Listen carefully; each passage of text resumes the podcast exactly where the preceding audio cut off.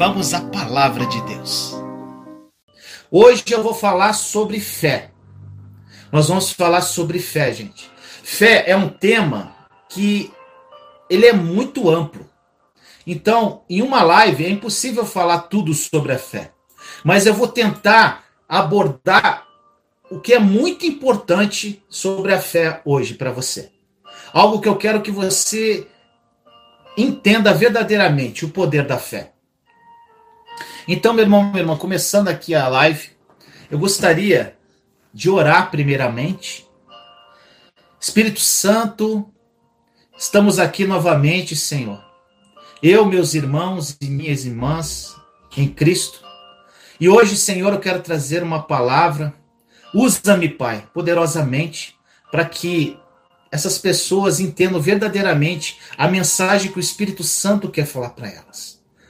Que elas sejam tocadas, Senhor. Que elas sejam tocadas do mais íntimo do coração com essa mensagem, Pai. Eu peço a Ti que essa mensagem traga verdadeiramente uma restauração na vida dessas pessoas. Assim eu oro em nome de Jesus. Gente, hoje tem muita passagem bíblica, então se você quiser anotar, anote. E a primeira passagem, gente, que eu quero compartilhar com você está em Efésios. Gente, o livro de Efésios é uma coisa espetacular, como a Bíblia toda, mas eu, eu amo muito a, a Romanos e Efésios, são dois livros da Bíblia que falam muito comigo. Efésios capítulo dois, versículos oito e nove. Efésios dois, versículos oito e nove. Olha o que diz essa passagem, meu irmão, minha irmã. Pois vocês são salvos pela graça, por meio da fé. E isto não vem de vocês, é dom de Deus, não por obras, para que ninguém se glorie, não por obras, para que ninguém se glorie. Meu irmão, minha irmã, fé, a fé, é acreditar em coisas que se esperam, é acreditar em coisas que se esperam e ter a convicção de fatos que não se veem. Fé é você acreditar em coisas que você espera e ter a convicção de fatos que você ainda não viu com seus olhos. Meu irmão, minha irmã, tudo que nós recebemos de Deus, conforme a passagem, é pela graça e por fé. A nossa fé em Deus, em suas promessas, é o caminho para a gente viver uma vida de paz e uma vida próspera. É a graça dele, gente, que basta a cada um de nós. Como Deus fala, a minha graça te basta. É essa graça de Deus e somente isso que fornece a sua bondade, a bondade de Deus em nossa vida. Nenhum de nós, meu irmão, minha irmã, é suficiente bom para merecer nada. A gente não, a gente não é merecedor. Para merecer o que Deus faz por nós. É somente pela graça e misericórdia dele que nós recebemos. Isso faz com que a gente fique surpreso com o que Deus faz por nós, gente. E ficamos impactados com a bondade dele. Gente, todo dia eu fico impactado com a bondade de Deus. A bondade dele é algo assim incrível que acontece. Eu sou testemunha viva dessa bondade em minha vida. Você pode dizer assim, Vinícius, nós estamos falando sobre fé hoje. E eu gostaria, eu gostaria de ter um pouco mais de fé. Ou talvez você pode até falar, eu não tenho fé. Na verdade, meu irmão, minha irmã, a cada um foi dada uma medida de fé. Eu sempre falo isso, mas hoje eu vou falar na palavra. Romanos doze, versículo três. Romanos doze, três. Olha o que diz, gente.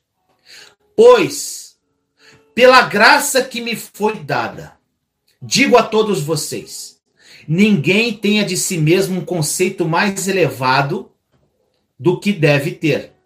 Mas, pelo contrário, tenha um conceito equilibrado, de acordo com a medida de fé que Deus lhe concedeu. Gente, todas as pessoas têm fé. E possui uma fé Gente, a fé que você possui, por mais que você ache que não tem, ou você ache que é pequena, ela é o suficiente para fazer com que você tenha uma vida maravilhosa.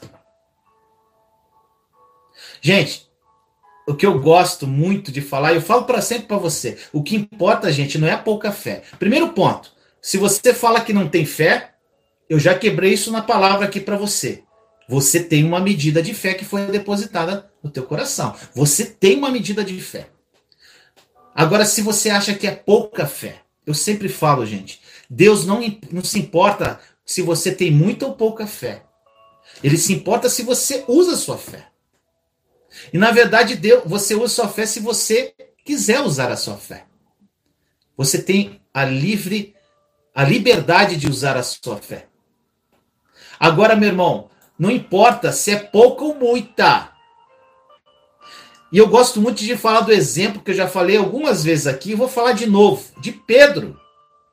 Pedro estava no barco com os discípulos. Aí Jesus veio andando sobre as águas. E Pedro olhou, é o Senhor, manda-me ter contigo. E Jesus falou, vem. Olha isso, gente. Hum. Quando Jesus fala assim, vem, ele está te chamando para o sobrenatural, para você ir até ele e andar no sobrenatural. Não para ele entrar no barco e ficar... Na verdade, ele quer que você caminhe sobre as águas. Ele quer que você caminhe no sobrenatural. E ele chama Pedro, vem! E Pedro, no meio daqueles discípulos, foi o único que teve a pouca fé de sair do barco. E quando ele pisa, ele começa a andar sobre as águas, Pedro. De repente... ele afunda.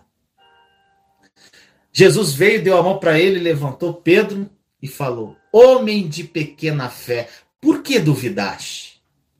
Gente, essa passagem é linda e ela, por várias abordagens que a gente pode fazer, mas falando sobre a fé. Pedro, ele afundou, mas ele caminhou um pouco no sobrenatural com o Senhor. Ele andou sobre as águas. Então, esse homem que Jesus falou que era um homem de pequena fé, ele andou sobre as águas. Esse homem de pequena fé, na primeira pregação dele, ele converteu três mil almas. Esse homem de pequena fé, pequena fé Pedro, ele, ele era analfabeto. E ele pregava como ninguém. Esse homem de pequena fé, meu irmão, minha irmã, a sombra dele curava. Existe uma passagem em Atos dos Apóstolos. A sombra dele curava. Esse é o homem de pequena fé. A medida de Deus é o pouco, gente. Se você usa o pouco, ele te coloca no muito. Então, se você tem pequena fé, use essa pequena fé. Não importa o tamanho, importa se você usa. Agora, a sua fé, de alguma forma, pode parecer fraca. Você pode achar que a tua fé está fraca. Sabe por quê? Porque, por vezes, você não está usando a sua fé. Ou talvez você esteja usando a sua fé em algumas áreas da sua vida por um longo tempo e esqueceu de outras áreas. Outra situação que eu queria falar para você, que é muito importante nessa, nessa mensagem de hoje. Você sabia que você pode usar a sua fé para superar o seu passado? Teu passado de dores? Você pode estar preso a esse passado por vários motivos, mas eu te afirmo, você é uma nova criatura em Cristo. Você é uma nova criatura em Cristo. E se você verdadeiramente acha que você é uma verdadeira criatura em Cristo Jesus, o seu passado, ele não precisa mais te atormentar, não, meu irmão, minha irmã. E você pode andar em vitória a partir de hoje com uma decisão sua. Não importa o que pode ter acontecido na sua vida, meu irmão, minha irmã, no passado. Não importa. Livre-se de qualquer tipo de mentalidade de vítima. Infelizmente, gente, quando a gente é destruído pela vida, a gente vira uma vítima e a gente se faz de vítima com relação ao que aconteceu no passado. Gente, não existe possibilidade de ser vítima e nova criatura ao mesmo tempo. Não tem como. Se você é vítima, você não se tornou nova criatura. Que isso fique na sua mente. Gente, outra passagem que é interessante para a gente falar sobre a fé. Uma passagem muito simples, que está na, na carta de Paulo a Filemão. Filemão. É, uma, é um livro curtinho da Bíblia, lá no final da Bíblia. É, Filemão, capítulo um, versículo vinte e dois. Carta de Paulo a Filemão, capítulo um, versículo vinte e dois. Olha o que ele diz, gente. Além disso, prepare-me um aposento, porque, graças às suas orações, eu espero estar, poder ser restituído a vocês. Vou ler de novo, gente. Além disso, prepare-me um aposento, porque graças às suas orações, espero poder ser restituído a vocês. Gente, aqui Paulo está escrevendo esta carta para Filemão, sobre um escravo que ele chamou de Onésimo. Este escravo, ele havia fugido de Filemão. E no caminho, ele acabou se tornando um filho espiritual de Paulo. E Paulo, depois de mentoreá-lo, mentoreou esse, esse irmão, Onésimo, ele iria devolvê-lo a Filemão. E queria ter certeza que Filemão o receberia de uma forma graciosa, mesmo ele tendo fugido. Então era uma carta de recomendação de Paulo para receber aquele escravo. Paulo, nessa ocasião, gente, estava preso numa prisão quando ele escreveu essa carta. E ele não tinha ideia quando ele ia sair daquele cárcere. Gente, existe algo importante nessa passagem. Paulo, na verdade, estava dizendo, olha só, gente, eu tenho fé na oração de vocês de intercessão, que você, se vocês continuarem fazendo essa oração de intercessão por mim, eu vou sair desta prisão e vou visitá-lo. Aqui Paulo mostra a fé naquela intercessão dos irmãos. Esse é o poder da fé. Ele estava preso e já se via num aposento lá na casa de Filemão. Isso que é fé, meu irmão, minha irmã. Ele acreditava que quando ele orava, e quando oravam por ele, uma oração de fé abriria a porta para a sua libertação da prisão.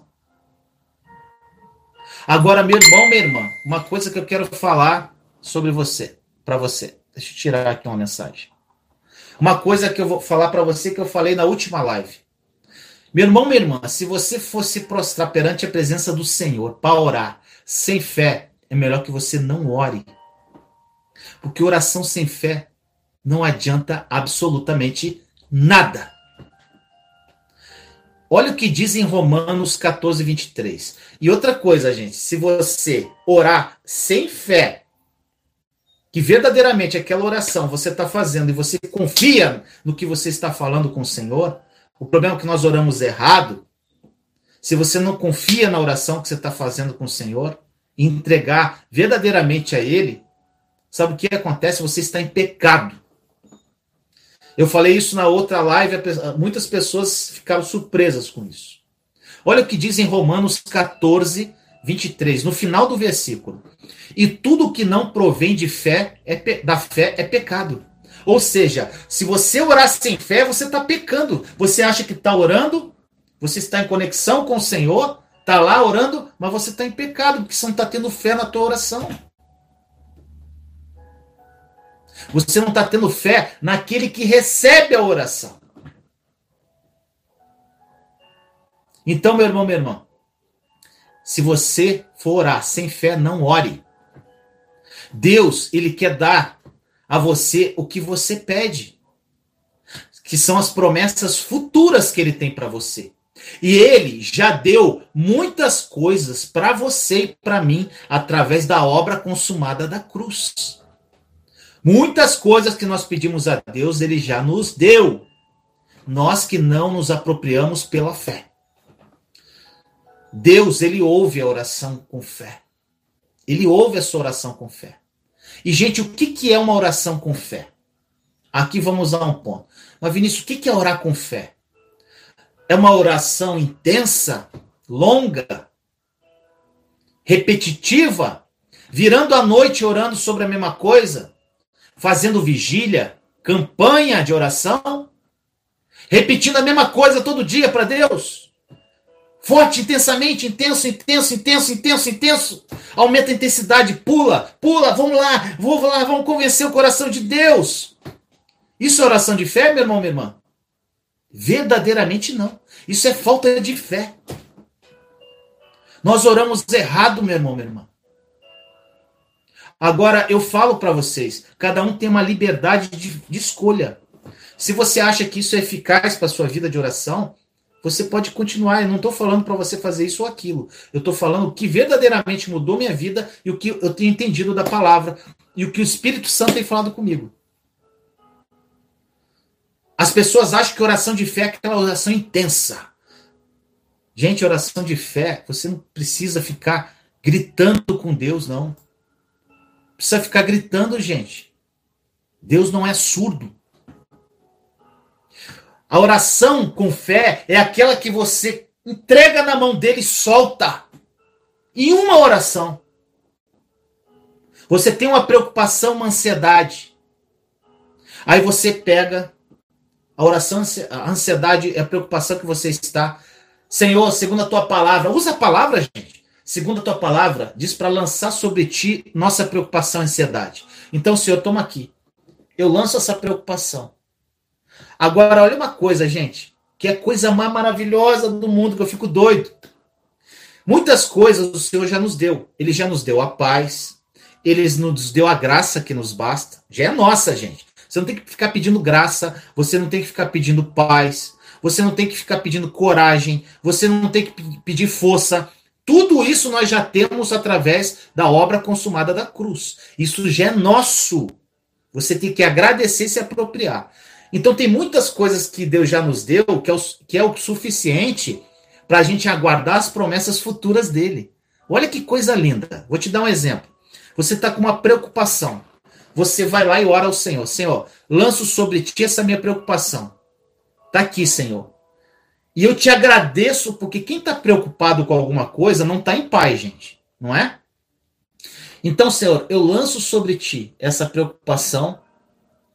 E eu te agradeço pela paz, pela graça, pela coragem, pela força que o Senhor já nos deu, pela obra consumada da cruz. Então, enquanto eu espero, Senhor, essa promessa futura que o Senhor vai fazer na minha vida, eu me aproprio pela fé, da força, da coragem, da paz e da graça que o Senhor já nos deu. Isso é o suficiente para eu esperar em ti, no tempo oportuno que o Senhor vai fazer isso na minha vida, Senhor. E, gente, não ora mais sobre isso. Apenas agradece.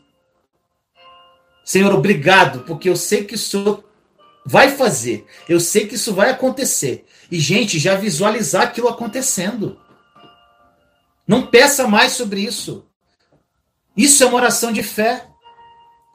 A oração de fé, gente, não precisa ser uma oração que se vire à noite orando. Se você virar à noite orando, vai ser maravilhoso. Mas sabe o que você faz? Fica na presença. A noite toda na presença dele. Louvando, agradecendo. Tendo uma intimidade com Deus. Não falando dos teus problemas. Terando, tentando convencer o Senhor a resolver o teu problema. Isso não é uma oração de fé. Então, meu irmão, minha irmã, como eu falei, é, eu vou, te, vou falar um exemplo. Uma pessoa me procurou ontem e falou, eu pego, falou que ela, tava, ela fez um voto com Deus, está fazendo tipo uma campanha. E o que, que eu acho disso? Eu falei, não, na live eu já deixei claro o que eu acho de campanha. Né? Eu até falei para ele, para mim isso é falta de fé. Mas daí ela perguntou, mas fulana de tal recebeu uma graça porque ela está fazendo campanha. Glória a Deus. Então, continue fazendo a campanha se você acredita.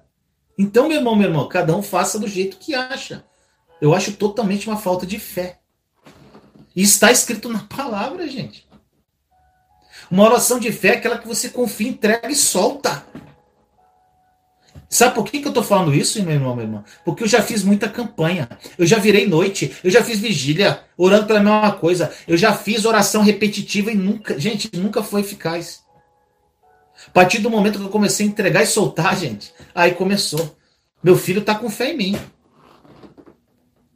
Meu filho está com fé. Ele está com fé suficiente para receber. Então, meu irmão, meu irmão, cuidado com isso.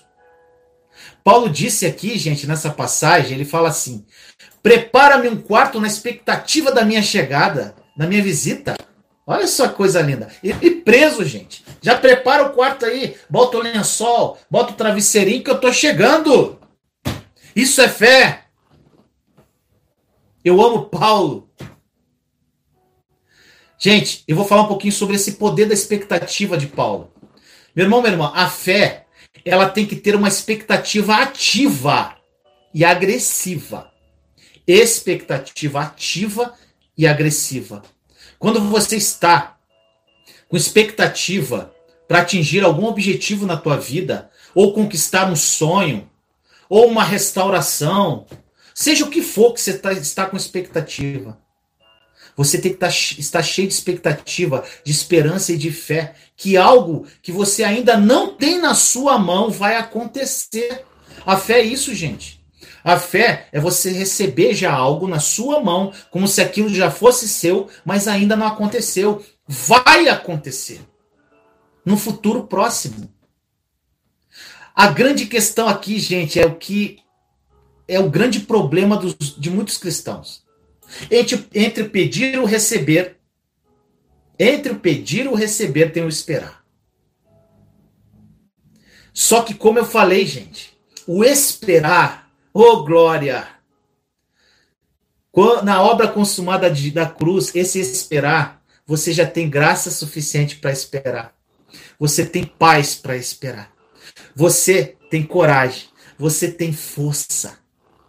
Você tem tudo para esperar com uma atitude santa. Mas você tem que se apropriar disso, dessa paz, dessa graça, dessa coragem, dessa força, para você esperar com uma atitude santa, esperar com paciência. Então nós temos, Deus já nos deu tudo, gente. Só que o que acontece? Muitas pessoas não sabem esperar. Então nunca recebem nada. Aí se revoltam com Deus, se revoltam com a vida. E em vez de esperar com expectativa, e quando você, gente, essa expectativa é a fé. É a fé. Você tem aquela fé com expectativa e você já vê o que tá, vai acontecer, gente. E você se apropria daquilo. Senhor, eu já me vejo lá. Eu já me vejo ganhando aquela causa na justiça, Pai. Eu vou receber aquilo, Pai. Eu já vejo, eu me aproprio, Pai. A gente tem que viver pela fé que se apropria. Pastor Reinhardt fala muito isso. Viver pela fé que se apropria. Muitas pessoas não, ficam, não esperam nada, gente. Ficam lá, em vez de esperar com expectativa no Senhor. Fica, sabe o que as pessoas falam? Ah, vamos ver o que acontece. Vamos ver o que acontece. Deus sabe o que é melhor para mim. Isso aí é fé, gente, com expectativa. Tá na mão de Deus, seja o que Deus quiser. Isso é fé com expectativa? Não é. Não é, gente. Muitas pessoas acham, tá na mão de Deus, deixa. Tá na mão de Deus, ele vai fazer o melhor. Isso, é, isso não é fé com expectativa, meu irmão, meu irmão. A fé com expectativa, eu falo, o Senhor tá trabalhando a meu favor. O meu Redentor. Eu sou nova criatura, ele já me deu todas as coisas. E eu vou ter uma vida abundante também nessa área. Porque Jesus morreu por mim e ele já me deu isso na cruz do Calvário. E eu vou ser feliz. Eu vou viver num pedacinho de céu aqui nessa terra. Eu tenho uma promessa. Eu tenho o selo da promessa comigo. Isso é fé com expectativa. Não seja o que Deus quiser. Meu irmão, muitas pessoas, ao invés de esperar, ficam resmungando na espera. Ficam... resmungando. Aí, em vez de esperar, fica falando com um monte de gente sobre o assunto. Gente, olha essa passagem de Isaías. A outra coisa, as pessoas, eu sempre falo isso, né, gente? É que tem gente nova aqui hoje. É o cristão miojo. Pronto em três minutos. É o cristão que ele, ele entra lá, ele, ele faz o seguinte, ele tá com problema. Aí ele vai lá, Vai falar dos problemas dele para o Senhor. E fala, fala, fala, fala. Conta história. Justificando alguma coisa, às vezes, para Deus. Contando história. Aí fica lá e conta. Gente, sabe por que eu falo isso? Porque eu fiz isso, tá? Eu fiz muito isso. Então eu estou aqui para falar, para você não fazer, não cometer o mesmo erro que eu. E eu ficava lá contando meus problemas pro papai. Pá, pá, pá, pá, pá, pá, pá, pá, pá, e contando problema. Aí, gente, fica lá. Aí faz uma campanha de oração de sete dias para que Deus resolva aquele problema. Sete dias, gente. Às vezes a proble- a, a, as consequências, né, a pessoa não quer sofrer consequência dos erros dela. Ela quer que, gente, Deus nos perdoa pela misericórdia dele todo dia de manhã, que ele renova a misericórdia dele. Só que consequência do que você fez de errado vai vir. Vai vir. Gente, eu sofro consequências de coisas que eu fiz lá no passado até hoje. Do que eu fiz de errado. As consequências vêm. Mas ele já me perdoou. O importante é você sempre estar plantando da forma correta. Se você plantar hoje uma coisa ruim, você vai colher coisa ruim. Se você plantar hoje uma boa semente, você vai colher coisas boas. Gente, isso é a lei da semeadura. Isso é muito claro, é muito óbvio. Mas a gente vive e não dá atenção a isso. Então, por isso que você tem que todo dia plantar uma sementinha. Todo dia plante uma semente. Para você ter boas colheitas sempre. Muitas coisas, meu irmão, minha irmã, que eu estou colhendo hoje, não foi que eu plantei ontem. Foi que eu plantei lá atrás, há um, dois anos atrás. Quando eu comecei minha caminhada de fé. E o que eu estou plantando hoje, eu vou colher lá na frente. Então, por isso que é importante você todo dia lançar uma semente. Porque lá, quando você começar a colheita, todo dia você vai colher. É incrível isso, gente. A palavra, da, a palavra de Deus, ela é muito clara. Só que a gente não crê no que a gente lê. Então, meu irmão, minha irmã, Você, eu queria ler uma passagem agora maravilhosa com relação ao assunto, que está em Isaías trinta, dezoito. Isaías trinta, dezoito. Olha o que diz essa passagem, gente. Contudo, o Senhor espera o momento de ser bondoso. Gente, olha isso, gente. Eu, misericórdia. Eu amo a palavra, gente. Contudo, o Senhor espera o momento de ser bondoso com vocês. Ele ainda se levantará para mostrar-lhe compaixão. Pois o Senhor é Deus de justiça. Como são felizes todos os que nele esperam. Gente, essa passagem é maravilhosa. Gente, tome posse disso que eu estou falando para você. Sabe o que quer dizer essa passagem?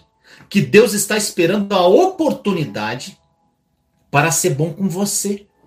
Para ser bom comigo. Você consegue enxergar isso? Você crê no que você lê? Agora, você no meio do teu desespero, repetindo a oração, no meio do desespero, que eu passei por isso, você acha que se Deus te der o que você está precisando hoje? Primeiro, que você não se apropriou do que ele já te deu. Segundo, se ele te der o que você está pedindo, você acha que você não vai perder isso que você vai receber? Você acha que você está preparado para receber o melhor de Deus para você? Ele está esperando a oportunidade. Então depende de você. Gente, isso é demais, gente. É muito forte essa palavra. Mas ele só pode ser bom com alguém que está esperando nele. Olhando para ele, desejando o melhor dele. Papai, te amo, estou aqui. Cheio de fé, esperando em ti. Fé com expectativa. Meu irmão, nesse momento que eu estou falando essa palavra aqui, tem duas alternativas para você. Ou você se agarra a essa verdade e faz uma mudança na sua vida hoje, ou você despreza o que eu estou falando. É dois caminhos, gente. Mas eu te pergunto, o que você espera hoje? O que você está esperando da sua vida hoje? O que você tem expectativa hoje? Você está esperando o quê? Mais do que você teve lá no passado? Você está esperando o quê? Qual a expectativa hoje? De mais problemas vir na sua vida? Mais decepções? Qual expectativa você está tendo na, na sua vida hoje? Você está com expectativa que coisas ruins podem acontecer na sua vida? Ou você está com expectativa no melhor de Deus que vai acontecer na sua vida? Você está expectativa no Deus que deu seu filho muito amado para morrer por você e por mim? Você tem expectativa nesse Deus? Você tem expectativa na vida abundante que Jesus prometeu para você? Você tem expectativa no Deus que não mente? No Deus que é fiel e que te ama de uma forma incondicional? Então, meu irmão, minha irmã, faça uma análise hoje de consciência. No que você tem expectativa? Comece agora, meu irmão, minha irmã, pelas mudanças radicais que Deus pode fazer na sua vida através de uma decisão que só pode partir de você. Tem expectativa que você vai viver planos perfeitos de Deus para você. Está escrito que o plano dele é bom, perfeito e agradável. Não se afunde em suas amarguras, meu irmão, minha irmã. Se liberte dessa autopiedade. Espere com expectativa naquele que pode mudar o quadro da sua vida. Você só se apropriando do que ele já fez, se apropriando de muitas coisas que Deus já nos deu, a tua vida muda radicalmente de imediato, gente. Expressa essa, essa expectativa falando sobre isso que eu estou falando para si mesmo. Pare de falar do que você não tem, do que está faltando. Fale no que, nessa expectativa que você tem, do que você vai ter, do que vai acontecer. Gente, Salmo vinte e sete, catorze. Salmo vinte e sete, catorze. Espere no Senhor, seja forte, coragem, espere no Senhor. Gente, aqui, salmista, espere no Senhor, seja forte, coragem. Essa força e coragem nós já temos. Só que nós não nos apropriamos dela. Senhor, obrigado pela força e coragem. Obrigado, Senhor, por me dar essa força e coragem. O grande problema, gente, é que a gente não se apropria do que Deus já nos deu. Essa passagem, outra passagem, gente. Isaías quarenta, trinta e um. Olha só. Mas aqueles que esperam no Senhor renovam suas forças. Vão bem alto como águias, correm e não ficam exaustos. Andam e não se cansam. Gente, tem passagens no Antigo Testamento que são muito atuais. Inclusive, elas se encaixam verdadeiramente na obra consumada da cruz. Quando você está esperando em Senhor, no Senhor, você renova suas forças. Isso é automático. Então, quando a força é renovada, Senhor, eu me aproprio por essa força que o Senhor me renovou agora. Essa passagem de Isaías é muito poderosa, meu irmão, meu irmão. Muitos profetizam, adoram essa passagem. Mas será que você acredita no que está escrito? Você crê no que você lê? Nós não devemos esperar no Senhor com uma atitude passiva, meu irmão, meu irmão. Nós temos que ser ativos espiritualmente. Ativos, cristãos ativos. E diga assim, Senhor, eu estou esperando um, um avanço e eu sei que esse dia pode ser hoje. Gente, toda semana eu chego, Senhor, essa semana vai ser maravilhosa em nome de Jesus. Estou com excelentes expectativas e esperando o melhor de ti na minha vida. Toda semana eu faço isso, gente. A fé tem que ser cheia de expectativa. Nós temos que entender que a fé é a única coisa que agrada a Deus. Olha o que diz em Hebreus, gente, onze, seis. Hebreus onze, seis. Sem fé é impossível agradar a Deus, pois quem dele se aproximou, pois quem dele se aproxima, precisa crer que ele existe e que recompensa aqueles que o buscam. Aqui está falando de recompensa, gente. Olha só, Deus ele não quer apenas que você creia que ele existe, mas ele quer que você acredite agressivamente. Que se você buscá-lo, que se você estudar a palavra, e se você verdadeiramente buscar ele dentro de você, porque ele habita em você através do Espírito Santo, ele mora em você, orando, buscando, permanecendo nele, você estará esperando de alguma forma uma recompensa. Por mais que você, gente, quando você se deleita e se apaixona por Jesus, você verdadeiramente não espera a recompensa. Porque o fato de estar na presença dele é o suficiente. Mas a recompensa, ela vem. Está escrito. Sabe por quê? Porque se você serve a Deus, sempre vai haver uma recompensa. Deus promete muitas recompensas na palavra de Deus. E se fizermos as escolhas certas, nós vamos receber cada uma delas em nossas mãos. Talvez, gente, você, como eu já falei agora há pouco da semeadura, você pode estar naquele tempo de semear. A semeadura e a colheita não, não, elas não são muito emocionantes. Só que o agricultor, ele nunca semeia sem ter uma colheita em mente, gente. O, o, a pessoa que planta, ela, o agricultor, no caso, vou falar de agricultura. Quando ele planta, ele está com expectativa da colheita. Ele semeia porque ele está esperando uma boa colheita. Ele não ara a terra, planta a semente, aduba e irriga sem esperar a colheita. E quando nós, quando nós semeamos com expectativa, nós colhemos. Sem fé é impossível agradar a Deus, meu irmão, minha irmã. Sem fé é impossível agradar a Deus. A fé, ela tem que ser baseada na palavra dele.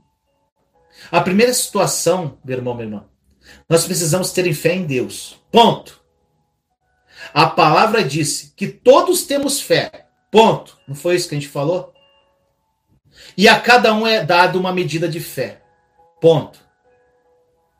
Agora eu te pergunto, meu irmão, meu irmão, meu irmão, o que é feito com essa fé depende de você. Você pode colocar essa fé que você tem em si mesmo. Mas eu te garanto, meu irmão, minha irmã, que isso não vai funcionar. Mas se você quiser experimentar alguns anos miseráveis, vá em frente. Você ainda pode colocar a fé, sabe o quê? Nas pessoas. Ou ainda você pode colocar a sua fé no mundo. Você pode colocar a fé onde você quiser. Agora, quando você coloca a sua fé em Deus e nas promessas dele, aí sim, meu irmão, minha irmã, você está no caminho de uma mudança incrível. Você pode ter um ótimo trabalho, meu irmão, minha irmã. Um excelente salário. Mas um conselho... Olha isso aqui, gente, é muito importante. Eu quero dar um testemunho da minha vida. Você pode ter um ótimo trabalho, excelente salário. Está lá envolvido no seu trabalho. Agora, não dependa... Isso aqui é, vai chocar a tua vida, tá? Não fique dependendo desse trabalho pro resto da sua vida, não. Dependa do provedor. Por vezes o provedor te dá um trabalho. Mas se esse trabalho está se afastando de Deus, meu irmão, minha irmã, você está dependendo do trabalho e não do provedor. Cuidado! Por vezes nós olhamos para a fonte errada para cuidar de nós. Você acha que o trabalho cuida de você. Não é, é o papai. Então cuidado, meu irmão, minha irmã. Nós precisamos sempre estar à procura do papai, sempre em comunhão com ele. Gente, eu vou te contar um testemunho rápido aqui. E quando eu estava naquela situação muito ruim financeira, gente, eu, eu estava trabalhando, eu estava trabalhando, mas eu ganhava uma merrequinha, gente. Graças a Deus eu tinha aquilo, que era que me sustentava, eu tinha aquele trabalhinho, vivendo a função de ajuda financeira do meu pai, função de doação de cesta básica. Gente, terrível! Só que, de alguma forma, eu, em conexão com a videira, Deus tinha me mostrado o propósito de vida que eu tinha. E, gente, quando o teu propósito, você tem certeza do teu propósito, vão vir propostas irrecusáveis. E, meu irmão, minha irmã, naquela ocasião, um amigo me ligou, me fez uma oferta de emprego. Ele me chamou para ser diretor comercial de uma grande distribuidora no Rio de Janeiro. Que ele falou que eu tinha o perfil, tal, papapá, papapá, papapá, me ofereceu esse trabalho. Gente, o salário, tinha um salário fixo, mas tipo assim, ele falou que o último diretor comercial que saiu lá, ele não tinha uma produtividade boa e ele tirava oito mil reais por mês. E ele me conhece, ele sabe que eu sempre fui muito ativo. Gente, quando ele me fez essa oferta de trabalho, nossa, a carne gritou. Aí eu falei, quanto tempo eu tenho para te dar a resposta? Ele falou, até o final do dia. Eu falei, meu Deus. Fui pro joelho. Falei, Senhor. Mas, gente, não precisou muito tempo, não. Quando eu fui orar, eu cheguei, Senhor, recebi essa proposta de trabalho. Na hora veio, não é para você. Na hora, no coração, Espírito Santo, não é para você isso que eu quero. Não é isso que eu quero. E, gente, eu liguei para ele. Eu numa situação difícil. E eu recusei o trabalho. Gente, isso foi um divisor de águas na minha vida, porque eu já conhecia o que Deus queria de mim. E se eu aceitasse aquilo pelo dinheiro que eu precisava, eu, não, eu estava acreditando mais naquele trabalho do que no meu provedor. E, gente, daquele instante para frente, a minha vida financeira começou a crescer, crescer, crescer, crescer. Daquele não que eu disse, porque se eu dissesse sim, eu estava acreditando no trabalho. Eu disse não porque eu tenho um provedor e ele não vai me deixar faltar nada para mim e para minha família. Aquele não, gente, abriu várias portas para mim. Então fique atento. Isso é um testemunho para você.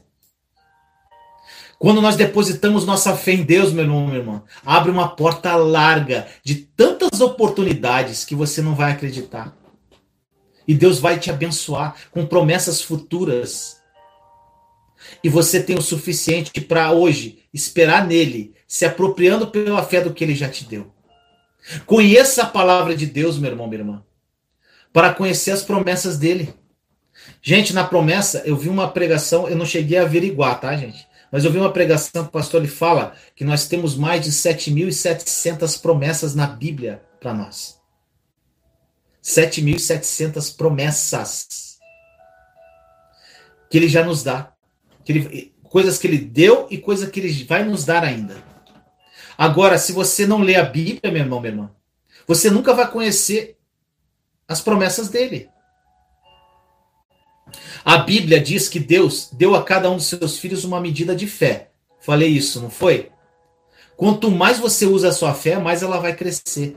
E a fé vem pelo ouvir, ouvir a palavra de Deus. A fé tem uma linguagem, meu irmão, minha irmã. Você pode ouvir a fé saindo da sua, da, da, pela boca das pessoas. Pela boca das pessoas você pode ouvir fé, ou você pode ouvir medo, ou você pode ouvir preocupação, você pode ouvir dúvida, você pode ouvir descrença. Como eu disse, a fé tem que ser ativa.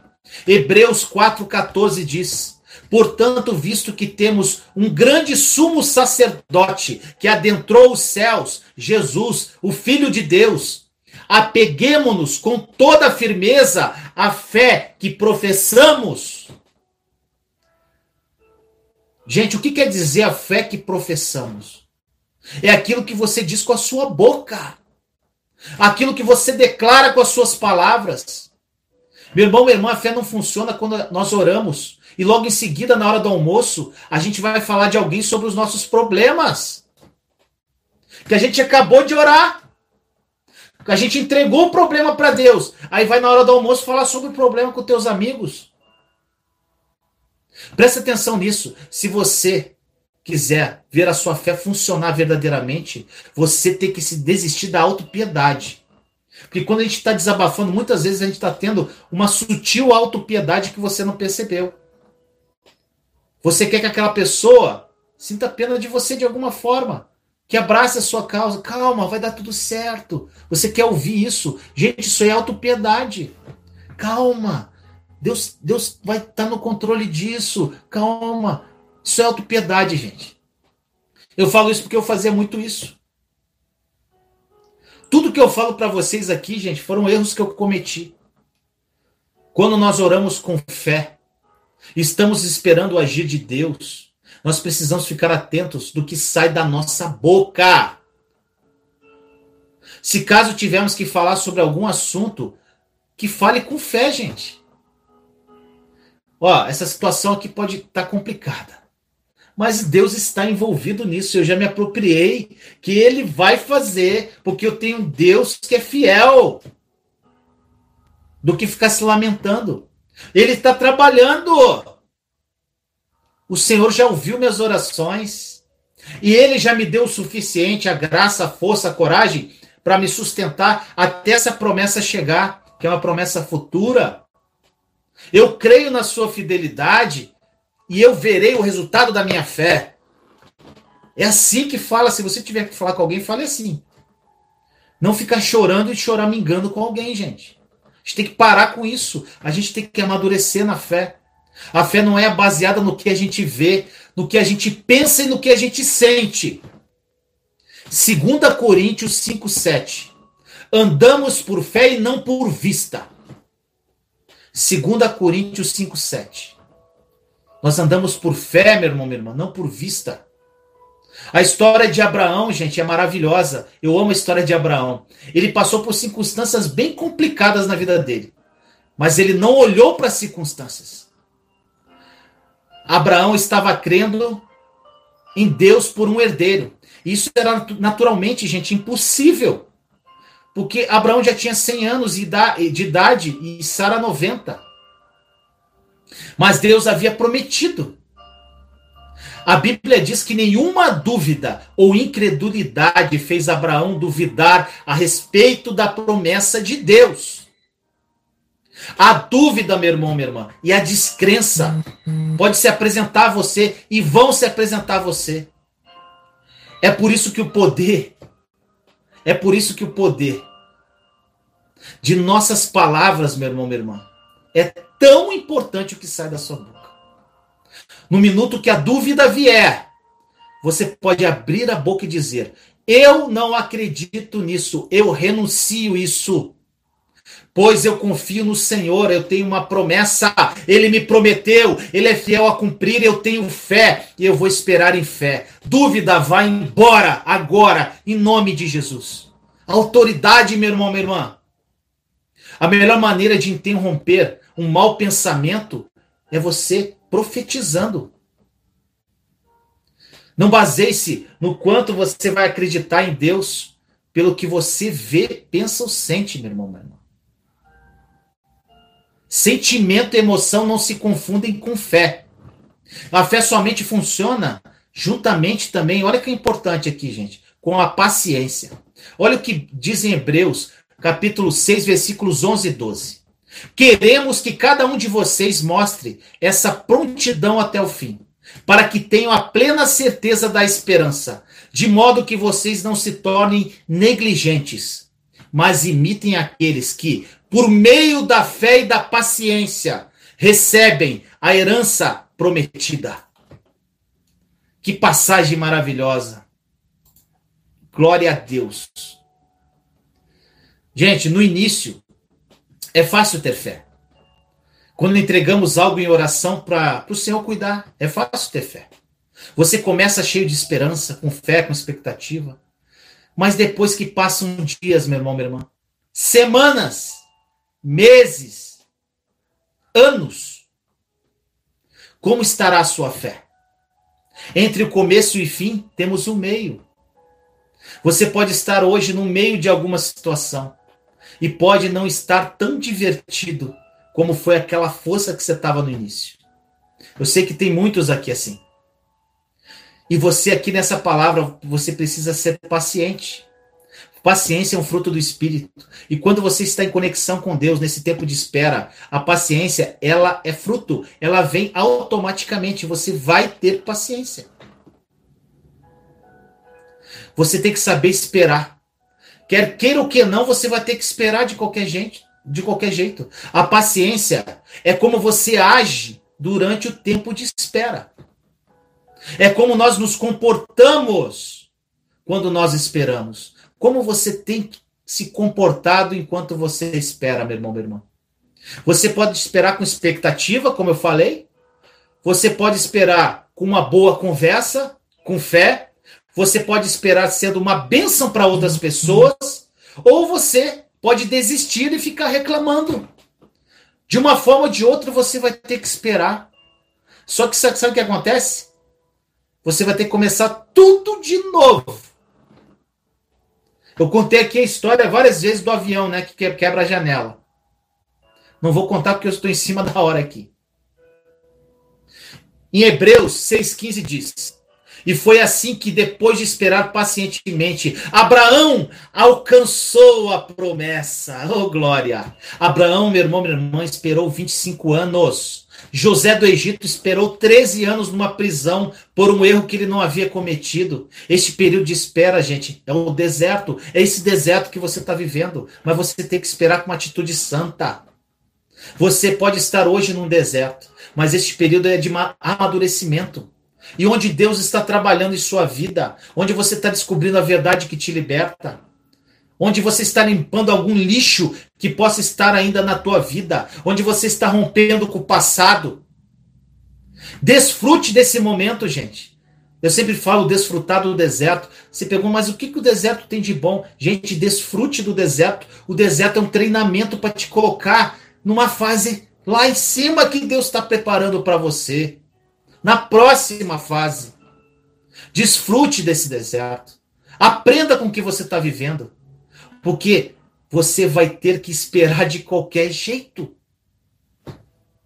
Outro ponto importante, gente. A fé somente funciona e é energizada por amor. Gente, oh glória a Deus, aleluia. Gente, ontem eu partilhei uma palavra de primeira Coríntios treze. Que diz sobre o amor, na carta de Paulo. Eu partilhei essa palavra com a minha noiva ontem, e ela sabiamente falou algo assim que tocou profundamente o meu coração. Lá diz que, é, que fi, é, é, tem a fé, esperança e o amor, mas o mais importante é o amor. Ela falou assim, gente, o Espírito Santo falou através dela, a fé, nós temos a fé para trazer o sobrenatural de Deus aqui nessa terra. A fé. A esperança, nós já estamos aqui esperando para que algo aconteça. Só que quando a gente for para Nova Canaã, em Jerusalém, na Nova Jerusalém, só o amor vai restar. Ele é o suficiente. Porque lá, quando a gente estiver junto com o Pai, com Jesus, nós não vamos precisar mais dessa fé. Nós não vamos precisar mais dessa esperança, porque nós já estamos, vamos ter Ele conosco. Só o amor que a gente vai precisar ter. Gente, eu fiquei muito tocado com essa palavra ontem. Então, minha irmã, meu irmão, minha irmã, que tipo de caminhada em amor você tem hoje? Quanto você, o que você estuda sobre o amor? O que você sabe sobre o amor dentro das Escrituras? Como você trata as pessoas, o seu semelhante? Quantas pessoas podem estar com raiva de você hoje? Gente, olha o que diz Gálatas, capítulo cinco, versículo seis. Porque em Cristo Jesus nem circuncisão, nem circuncisão tem efeito. Tem efeito algum, mas sim a fé que atua pelo, pelo amor. A fé que atua pelo amor. Paulo aqui, gente, ele está farto dos Gálatas, que ficavam discutindo sobre circuncisão. Paulo está dizendo para que eles parassem de ser tão detalhista com relação a regras e regulamentos da religião e se ocupassem em amar uns aos outros. Se você quiser que sua fé funcione, meu irmão, minha irmã, você não pode estar com raiva de ninguém. A fé somente opera por amor. Você precisa trabalhar com o Espírito Santo para você viver como uma fonte vibrante de amor. Para você vibrar, para você exalar essa fragrância do Espírito em amor. Olha o que diz em Hebreus, meu irmão, minha irmã. Hoje estou falando muita palavra, hein? Capítulo quatro, versículo três, mas estou no finalzinho. Fica até o final. Hebreus quatro, três diz assim: entretanto resta entrarem alguns naquele descanso, e aqueles a quem anteriormente as boas novas foram pregadas, não entraram por causa da desobediência. Gente, isso quer dizer o quê? Se você está em fé e está chateado, não vai adiantar nada. Porque quando estamos esperando em fé, estamos em repouso, num descanso eterno. Aquele descanso que temos a consciência que Deus está trabalhando. E que nós temos a paz suficiente, que a gente está naquele descanso de Deus. Amando ao Senhor, Senhor, eu te amo, como é bom. É, é aquela situação, gente, que você está vivendo, que você não vê a hora de orar, para que você entre no descanso dele, não ficar contando dos teus problemas para ele.